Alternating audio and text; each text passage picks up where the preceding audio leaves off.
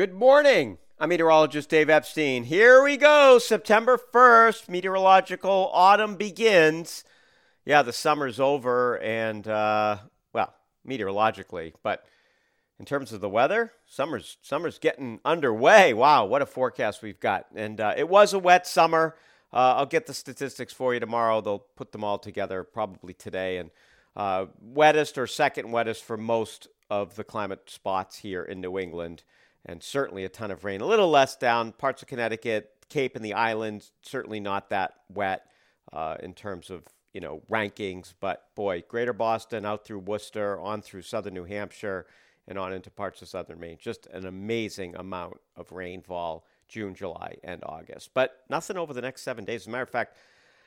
The soil's going to dry out. You know, it's going to be warm, and we've got the low dew points, so you may have to start watering some of the gardens here toward the end of this, you know, before we start getting some rain. I think containers are definitely going to have to start watering. And if you're starting a lawn, and it's a great time of the year to do so, uh, that is definitely going to need to need. That is definitely going to need. Let me say that again. That is definitely going to need irrigation because you know the sun's going to be out and uh, grass to germinate requires evenly moist soil. You don't want it wet. Probably want to water it. I, I like to say this time of year, depending on uh, your sun exposure at least once a day.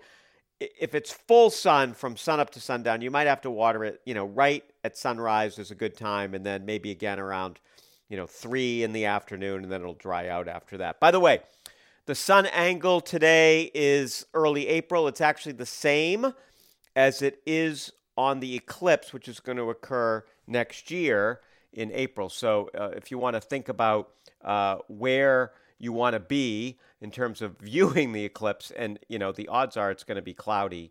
Uh, climatologically, it just looks like it would be cloudy. If you, if you look at um, the amount of cloud cover in early April around here, it is a cloudy time of the year. But April 8th, 2024, uh, we will see totality going right over New England. And today's sun is similar to April 8th uh, all across the world, or across the northern hemisphere anyway.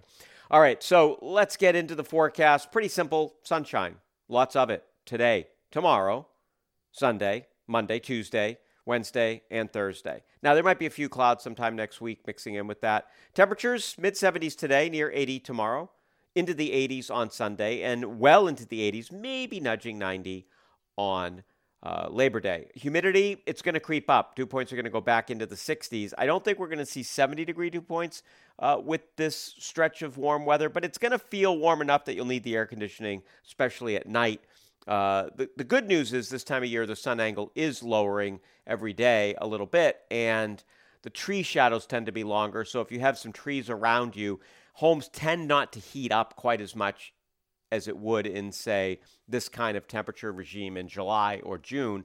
And certainly if it were this warm, you know, before the leaves leaf out in, you know, late April, early May, we can get this kind of weather. That can actually feel hotter because the sun's stronger in early May than it is now. And you don't have any leaves on the trees, so it's just baking everything. Uh, but this time of year, it's a little bit different. So there you go. Great holiday weekend. I hope you do something fun, enjoy it. Uh, we have not had a lot of this kind of weather, but here we go. We're we're beginning meteorological autumn on a summery note. Have a great morning, everybody.